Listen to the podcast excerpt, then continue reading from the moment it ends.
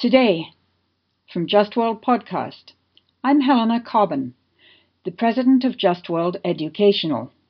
We work to expand the discourse on vital issues of global peace and justice, especially in the long troubled Middle East. This is the seventh and final episode in a special mini series we're releasing as part of our Cast Lead Plus 10 project, which started on December 27th and has been running for 22 days. This project marks the 10th anniversary of Israel's Operation Cast Lead assault against Gaza, which ran during these same 22 days exactly 10 years ago. If you're on social media, we're using the hashtag HashCastLeadPlus10 to draw together all the activities we're running on our Twitter and Facebook accounts. Do follow us on both platforms. We also have a great page on Operation Cast Lead in the resource section of our website, www.justworldeducational.org. There you'll find links to all the episodes in this podcast miniseries and many other useful materials. So do check out that resource page on our website. In this episode, you'll hear a conversation I held recently with Layla El Haddad a political analyst, author, and rights activist who is from a family deeply rooted in Gaza, Palestine, though she currently lives near Baltimore, Maryland. I first met Layla when she and I were both doing news reporting from Gaza in the immediate aftermath of the Palestinians' 2006 parliamentary election, which was won fair and square by Hamas an achievement that thereafter brought down upon them the wrath of Israel and the United States. Over the years since we met, my publishing company, Just World Books, has published three of Layla El Haddad's books. The first, Gaza Mom, was a compilation of the amazing blog posts she wrote between 2004 and 2010 on her eponymous blog, Gaza Mom. Then came The Gaza Kitchen, a Palestinian culinary journey, which she co authored with Maggie Schmidt and which came out in 2012. Finally, in 2015, I published an anthology of writings from and on Gaza titled Gaza Unsilenced that Layla co edited with the Gaza based literature teacher Refaat Alareer. The Gaza Kitchen, I should note, was the very first in a series of cookbooks that have come out in recent years that have all presented Palestinian cuisine beautifully to the English speaking world.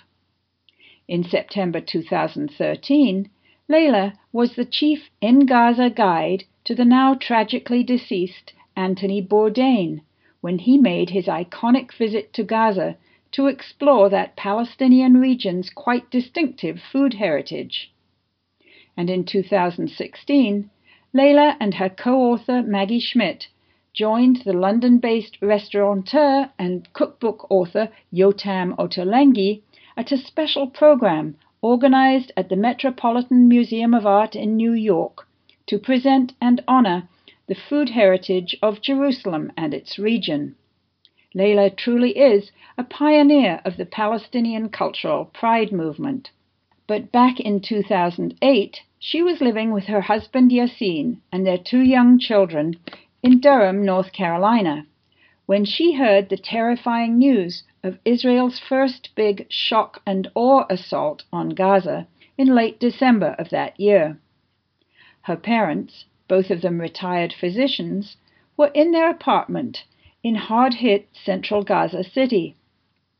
One reason Layla and her family could not be in Gaza at that time was because her husband, a Palestinian, grew up in a refugee camp in Lebanon and is therefore forbidden by Israel from entering Gaza, an area that has been under Israeli military occupation continuously since 1967. So if Layla wants to conduct a normal family life with her husband and children, she has to do so elsewhere. The situation of Israeli enforced separation that Layla al Haddad and her family suffer is one that's very familiar to Palestinians everywhere.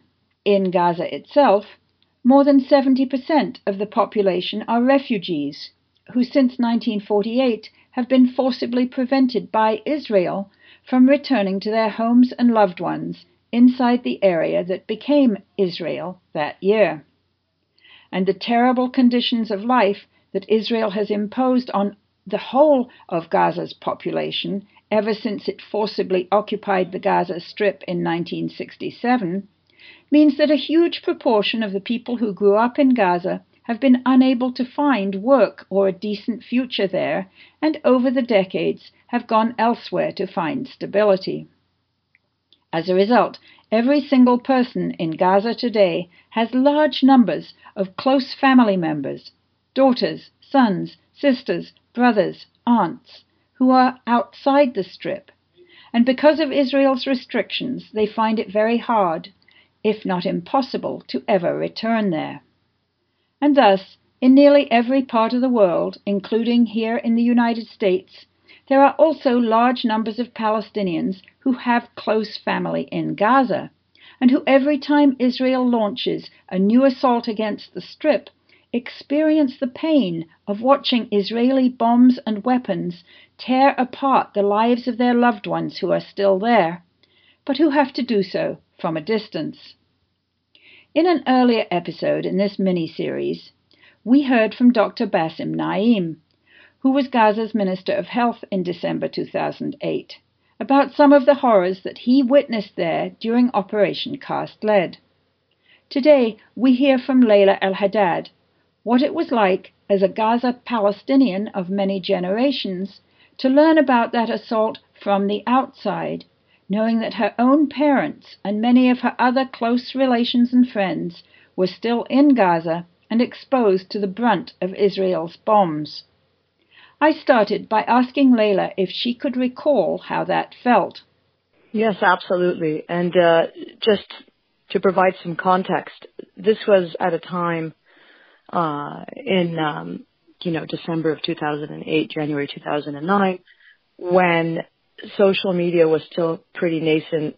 You know, Twitter had sort of just taken off, and um, things weren't as information, I should say, live, you know, news feeds from areas of sort of live conflict or whatever, um, was not as readily available as it would have been now. Meaning, like, not everybody was equipped with a smartphone that could immediately you know, um, film what was happening around them and upload it and put it on Facebook, or there wasn't even Facebook Live at that point. And the reason I mention this is because um, people were that were in my situation, um, you know, were struggling in the sense um, of trying to, you know, have access to information, figure out what was happening to loved ones, amplify that information to the world, and it wasn't as easy to do as it would have been now in 2019.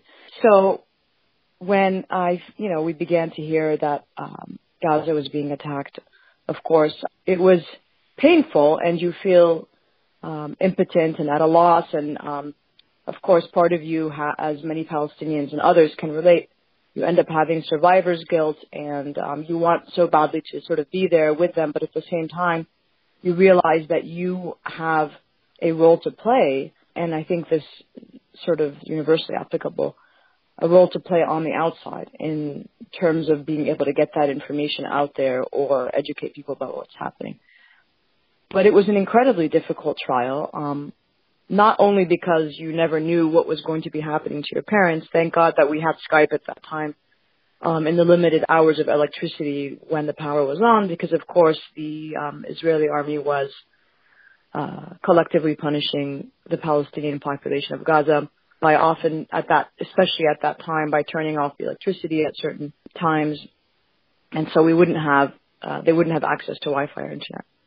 When they did, of course, they we would immediately sort of make a plan to communicate via Skype, or I would call them on the phone if the phone lines were up, and we would um, uh, communicate that way. And what I started to do was have them, you know, convey to me in small snippets of what was happening, and I would then go on to Twitter and elsewhere and try to kind of um, relay that information to the world. But it was a very trying experience. I think, you know, obviously it was more trying for those who were living through it there. But trying to relay what was happening to my children, trying to kind of grasp and figure out you know, what it is that was going on because this was sort of the first major invasion on Gaza. Then two more would follow, of course. So a lot of sort of new artillery was being used, a lot of new tactics. Um, trying to make sense of all of that was incredibly trying, and I think is just sort of a microcosm example of, you know, through the, long, longevity of the Palestinian struggle of what it's like to be on the outside looking in when you were once sort of on the inside looking out. Um, and how can you then, you know, maintain, you know, your role or your ability to um, relay that struggle to your children, you know, to your offspring, to others around you, instead of just becoming sort of complacent um, about it. So it must have been terrifying for your children. How old were they at the time? So at the time, I had two children. My son Yusuf was four years old, and my daughter Noor actually turned one year old in the middle of the invasion. So she was on January 1st was her birthday. And uh, I remember writing a blog post about that experience.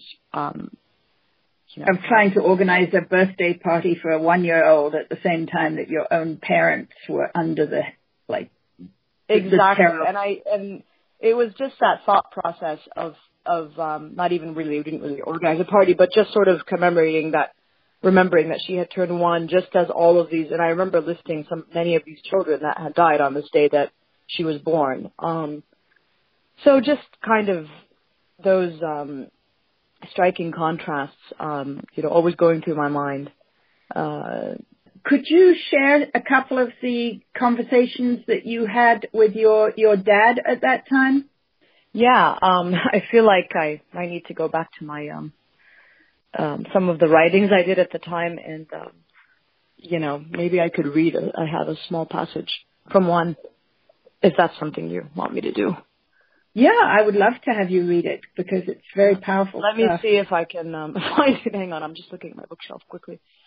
So uh, what I was doing at the time is writing, uh, based on my conversations with my father, writing uh, out these uh, very poignant blog posts, and um, which eventually some of them made it into the the book Gaza Mom. And one of them um, that I'm going to read for you is, is uh, Bloodied in Gaza. It was um, based on a longer essay that I wrote for The Guardian at the time. This was uh, Durham, North Carolina, December 30th, 2008. There is a complete blackout in Gaza now. The streets are as still as death. I'm speaking to my father, Musa al-Haddad, a retired physician who lives in Gaza City on Skype from Durham, North Carolina, where I have been since mid-2007. The month Gaza's borders were hermetically sealed by Israel and the blockade of the occupied territory further enforced. He is out on his balcony. It's 2 a.m. I can only see gray plumes of smoke slowly rising all over the city. Everywhere I look, he says, as though they were some beautiful, comforting byproduct of some hideous, malicious event. My father was walking out when the initial strikes began. I saw the missiles falling and I prayed. The earth shook, the smoke rose, the ambulances screamed, he told me. My mother was working her shift at the Red Crescent Society when one of the police stations behind the clinic was leveled. Now, three days later, they're trapped in their own home. My father takes a deep restorative sigh before continuing. Ehud Barak, he's, he's gone crazy. He's bombing everywhere and everything. No one is safe. Explosions are audible in the background. They sound distant and dull over my laptop speakers, but linger like an echo in Death's Valley. They evoke terrifying memories of my nights in Gaza only two years ago, nights that to this day haunt my four-year-old son, who refuses to sleep on his own. Can you, can you hear them? My father continues. Our house is shaking. We're shaking from the inside out. My mother comes to the phone. Hello, hello dear, she mutters. Her voice is trembling. I, I had to go to the bathroom, but, but I'm afraid to go alone. I, I wanted to go perform wudu before prayer, but, but I was scared. Remember the days when we would go to the bathroom together because we were too afraid to go alone? She laughs at the thought. It seems amusing to her now that she was scared to find her death in a place of relief, that she was now terrified of the same seemingly ridiculous scenario. It was really the fear of being alone. When you hear the news before it becomes news, you panic for clarity. You want someone to make sense of the situation, package it into comprehensible terms and locations just to be sure it's not you this time. It's it's strange. My whole body's shaking. Why is that? Why is that? She rambles on. Continuous explosions audible in the background. There they go again. One boom after another. Fifteen before that. One or two, maybe twenty total so far. Counting and systemizing the assaults makes them easier to deal with, more technical, more remote.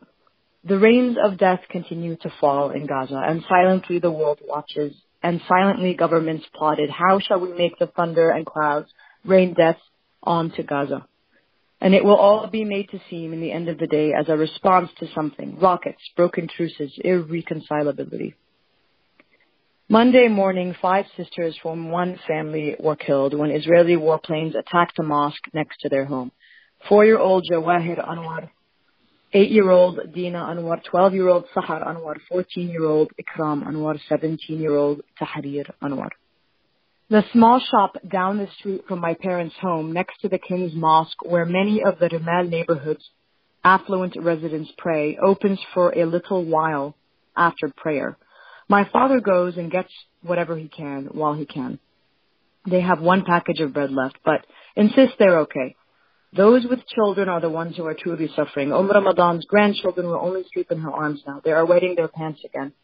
My son Yusuf chimes into the conversation unceremoniously, popping his head into my laptop screen. Sido, I like the fattoush you used to make. Sido, are you okay? Habibi, when we see each other again, if we see each other again, I'll make it for you, he promises. The very possibility seems to comfort him, no matter how illusory. It's my daughter Noor's birthday on January 1st. She will be one year old. I cannot help but think, who was born in bloodied Gaza today? Wow, that stuff is so powerful, huh? I know, I forgot. I haven't read it in so long, too, you know, that it's uh, kind of going back.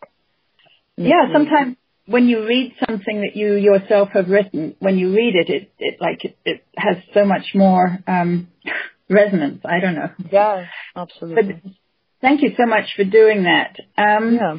I I think let's let's move on to the issue. Okay. I know like dissonant, um, but move on to the issue of U.S. policy during and after Cast because this was the waning days of the George W. Bush Right. administration, um, and it seemed to have been timed very much for that.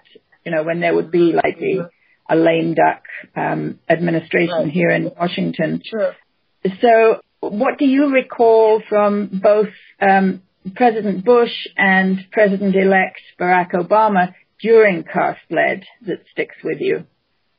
Well, I mean, I just remember that people initially had really pinned their hopes on the fact that Obama was going to be sworn in soon as president and were completely, uh, you know, utterly disappointed when we found out that essentially, you know, Bush had told the Israelis, you know, you have this much time, and Obama echoed those words until to do what you need to do, and Obama was basically in agreement. Instead of saying this needs to end immediately, it was like you have a free, you know, blank check, um, free reign to do whatever it is you want to do, no questions asked, no accountability um, for this many days. And um, I mean, just that thought that you know the world's most powerful country um, and its presidents knew, president and president-elect knew what was going on, um, the magnitude of what was happening. And again, this was something unprecedented. Um, you know, the sad reality is that it would be followed by two subsequent invasions, but this had never, something on the scale, we had never witnessed this before in Palestine, that they knew and they said, and, you know, makes them complicit. And they said, you know, go right ahead and that they could have stopped it and they didn't. Um, there was definitely a, at least one resolution in the um, Security Council, a ceasefire resolution, and I think maybe more than one, where you know they vetoed it. Forgotten about that. Even more appalling, I think. Um, but again, I think sometimes we foolishly pin our hopes on, you know, um, governments when history has shown repeatedly that change comes from the outside in, not from the inside out, whether here in the United States or elsewhere, right? And so I think this and the subsequent invasions really bolstered and, you know, boosted the BDS movement, um, and I think really helped cement that fact in people's minds that if you didn't already know Oslo was dead, that if you didn't already know the two-state solution, and you know now more so in 2019 than at that point in 2008, um, that it's this is all a sort of a smokescreen and an illusion, and the sooner that we recognize this, the better, sort of as a global community of concerned citizens.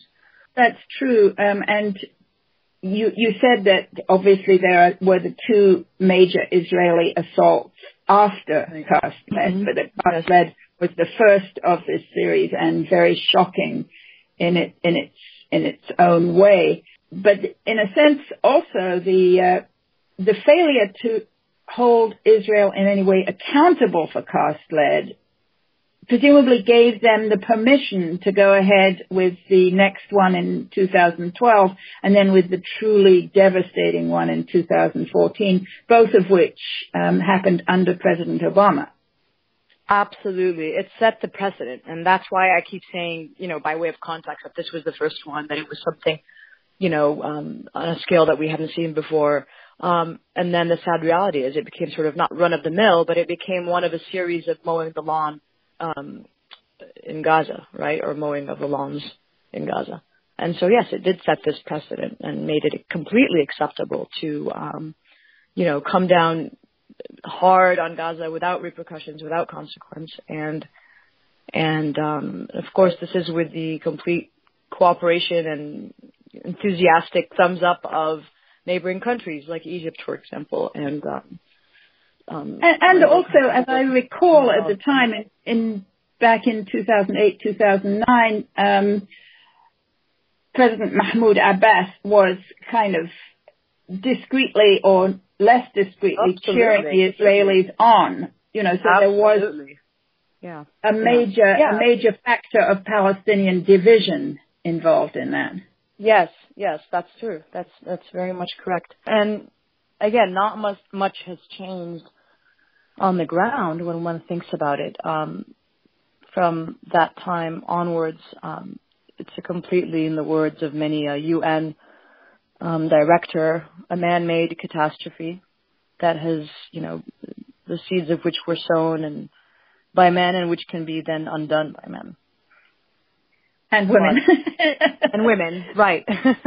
so, um, I think the undoing is more the women will will have a stronger role in that. But my point being that yeah. you know all the parties involved have an interest, a vested interest in crushing Gaza and make sure it remains subservient. You know, um, to use sort of the more sterile language contained, and that it never truly thrives or or becomes productive. What kind of actions can concerned citizens especially here in the United States, be taking that will help to ensure that the people of Gaza and the rest of Palestine can actually finally enjoy their rights? Uh, uh, that's an excellent question, and it can be very easy, I think, to feel hopeless and um, see this as a you know larger than life struggle um, it's usually phrased in the the in a the way of conflict, which I don't like that word, but um, and feel like there's not well, this has been going on for so long. I there's nothing possibly that you know I can do about it. It's usually from the Western perspective seen as um, well, why can't these you know I frequently hear why can't these two peoples just get along? When of course it's not about people getting along, but rather about sort of basic injustices and rights that need to be addressed. So I always say, you know, when I usually give a presentation and the end I get asked this question, first of all, not to feel hopeless, um, which is why I like to generally focus on the hope and the small sort of wins and things that people are doing on the ground, um, the positivity despite all of this. Uh, because I feel like that reminds us that no matter what, you know, it's this struggle to survive for sure, but there is um, sort of beauty being created despite the impossible odds to, you know, completely erase one's, you know, identity and um, and any hopes and horizons of, for a productive future. Um, and so then we could, the minimum that we should um, ask of ourselves is then what can we do here in the comfort of our own homes to be able to spread this message? And I always sort of give a little checklist, but the most basic one I start with is start by educating yourself. And I give several resources, you know, um, your wonderful site, the Just World um, Educational Foundation. Mondoweiss is another excellent resource, the Electronic Intifada. You know, try to follow maybe just one of these sites regularly and slowly begin to educate yourself about the truth of the Palestinian struggle. Because once you are then empowered with that knowledge and accuracy, you can begin to educate others by having small, where small conversation starters. That's an excellent way. Um, maybe host dinners. You can, uh, sometimes I suggest to people, you know, host a dinner based on either my book, The Gaza Kitchen, or, you know, if we're talking specifically about Gaza, or there's another number of other Palestinian cookbooks. Um, and have a conversation maybe with people in your circles that aren't as, um, you know, aware of what's going on. And then, you know, then follow it up with look at what kinds of local um, BDS, boycott, divestment, and sanctions initiatives are happening in your community. There's a lot of states now, including Maryland, continuously, you know, state legislatures trying to pass anti BDS laws that would uh, punish businesses who engage in BDS. Uh, see what's going on there, and you know, go um, to your legislature and on advocacy days, which they have annually, and make your voices heard that this is not something that you accept, that it goes against the Constitution. This is a thing now. This is becoming mainstream. We're hearing about it more and more every day, of course, on the national level, but also on the state level. Um, you know, it's, it's, um, the, the tide is turning. So the, you know, from the very small sort of don't feel overwhelmed if it's something that you don't have time for, just by educating yourself all the way up to getting involved in various BDS initiatives. If you are able, go and visit Palestine. Gaza is very difficult to visit, but at the very least, there's a lot of wonderful um, programs that you can get involved in that can help you, you know, go and um, see for yourself what's happening in the West Bank and elsewhere in Jerusalem, and that's really empowering as well. Uh, and then take those, you know, eyewitness, um, you know, testimonies back with you to your local groups, uh, you know, uh, and and have presentations in your library, in your churches, in your mosques about what's going on. Everyone, I always say, even those that we assume, you know, in my own community, the Muslim community, assume have a very intimate knowledge of what's going on, don't. And so we're constantly trying to educate those in the, our closest communities because the more you know, then the more the more educated decisions you can make. And ultimately, the reason this matters, I always have to go back to this, is because we pay more from our taxes as American taxpayers um, to Israel than any other country. And so that's why it becomes then an onus on us, our responsibility to be able to take action, to do something to counteract the effect of those taxes to the Israeli military. So now it's at, you know, of course, under Obama, that the bill was signed $4 billion a year in aid, military aid specifically going to Israel. So one of the recent things that's been happening um, just this year is this hashtag tweet your thobe, with the thobe being the traditional Palestinian embroidered dress. And this is associated with, in particular, Congresswoman Rashida Tlaib um, coming to the Congress from her district in Michigan. And suddenly there's this sort of explosion of Palestinian cultural pride, which I think is great because you know, the erasure that you talked about, the erasure of Palestinian identity and rights and culture, and this idea that the Palestinians have never been a people deserving of rights or endowed with any culture. Suddenly it's being challenged in a, in a way that I haven't seen in this country in my 35 years here. Um, so you're somebody who's worked a lot to promote Palestinian cultural heritage, in particular the food heritage, but you know also poetry and other forms. What kind of possibilities do you see in terms of? Well, in ter- in terms of you know Palestinian pride becoming a new thing and and helping to bolster a uh, a Palestinian rights slash Palestinian solidarity movement. Right. I think, I mean, the two things can happen, you know, in parallel. Um, I'm always sort of a little bit wary of reducing the Palestinian struggle or tokenizing the Palestinian struggle by just saying it's uh, it's just about you know our culture or something. But at the same time, that is an important component because of the very, you know, active efforts to try to invisibilize or erase or devalue that culture. And that was one of the driving forces behind uh, one of the main reasons I was excited to write the Gaza Kitchen because I wanted to kind of both codify that knowledge and present it to the world as a sort of different lens through which one can understand Gaza specifically and the Palestinian struggle at large. Um, so in that sense, the culture becomes a tool, another tool at our disposal through which we can present, you know, our struggle and our history and our to to the world. And I think that's important because so much of what we know or hear about Palestine, you know, is sort of universally whenever someone asks me, whenever I'm traveling, and I like to travel a lot, well, where are you from? And I say Palestine, and they go, oh yeah, where all the war is happening, or something. You know, that's the first thing that comes to their mind. So that's very frustrating as well. It's dehumanizing.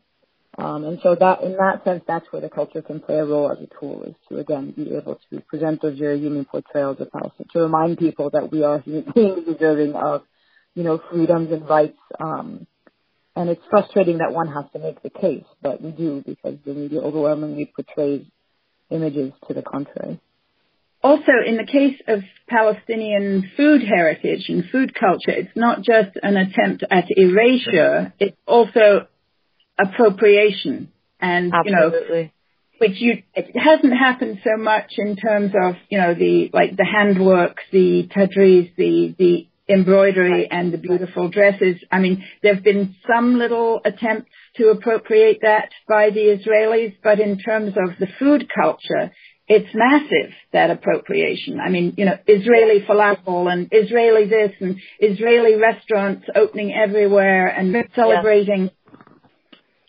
so, it's extremely frustrating and there's always sort of a collective eye roll for Palestinians when this happens. Um, yes, I agree. And it's just a, you know, I'd like to think maybe naively that the tide is turning a little bit.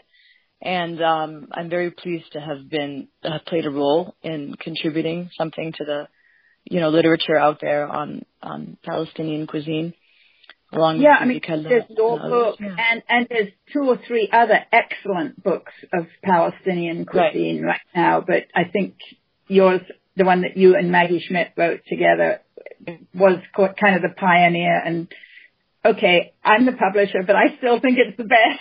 I think Thank it's you. It's so nice to hear that, and I'm constantly sort of tickled um, I don't know if we, I just underestimate myself, but I'm constantly tickled when people come to me and say, you know, this book completely changed my perspective on the Palestinians. And it just makes me so happy because I feel like, not to say my work here is done, but meaning like sometimes just knowing that I was able to, you know, enlighten sort of one person as to the realities of what Palestinians endure makes me, it's very satisfying. Um, I always sort of relay the tale of the when I first came to the U.S. I was 18. I was in college, and I went to visit my brother in New York. And I remember seeing all these falafel shops, and only to discover that they were Israeli. And I was completely and utterly shocked. Like what?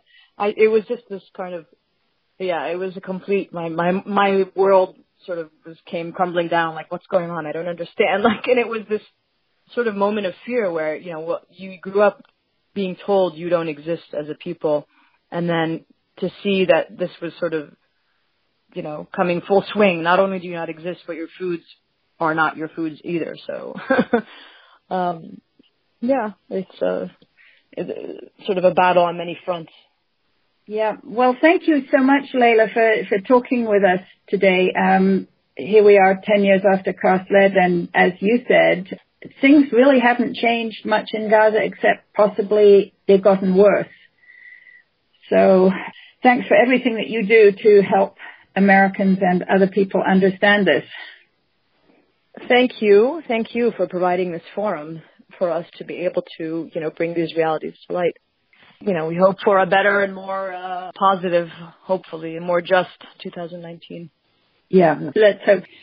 Hi again. I hope you enjoyed that conversation I had with Laila El Haddad and found it informative. This is the seventh and final episode in our podcast mini-series Cast Lead Plus 10. You can find out a lot more about our Cast Lead Plus 10 project and our other projects at our website www.justworldeducational.org. There on the website, you'll also find a donate button where you can learn how to support all of our very timely projects going into the future. Thanks. Be sure to follow what we do and stay well. For Just World Podcast, I'm Helena Cobban here in Washington, D.C.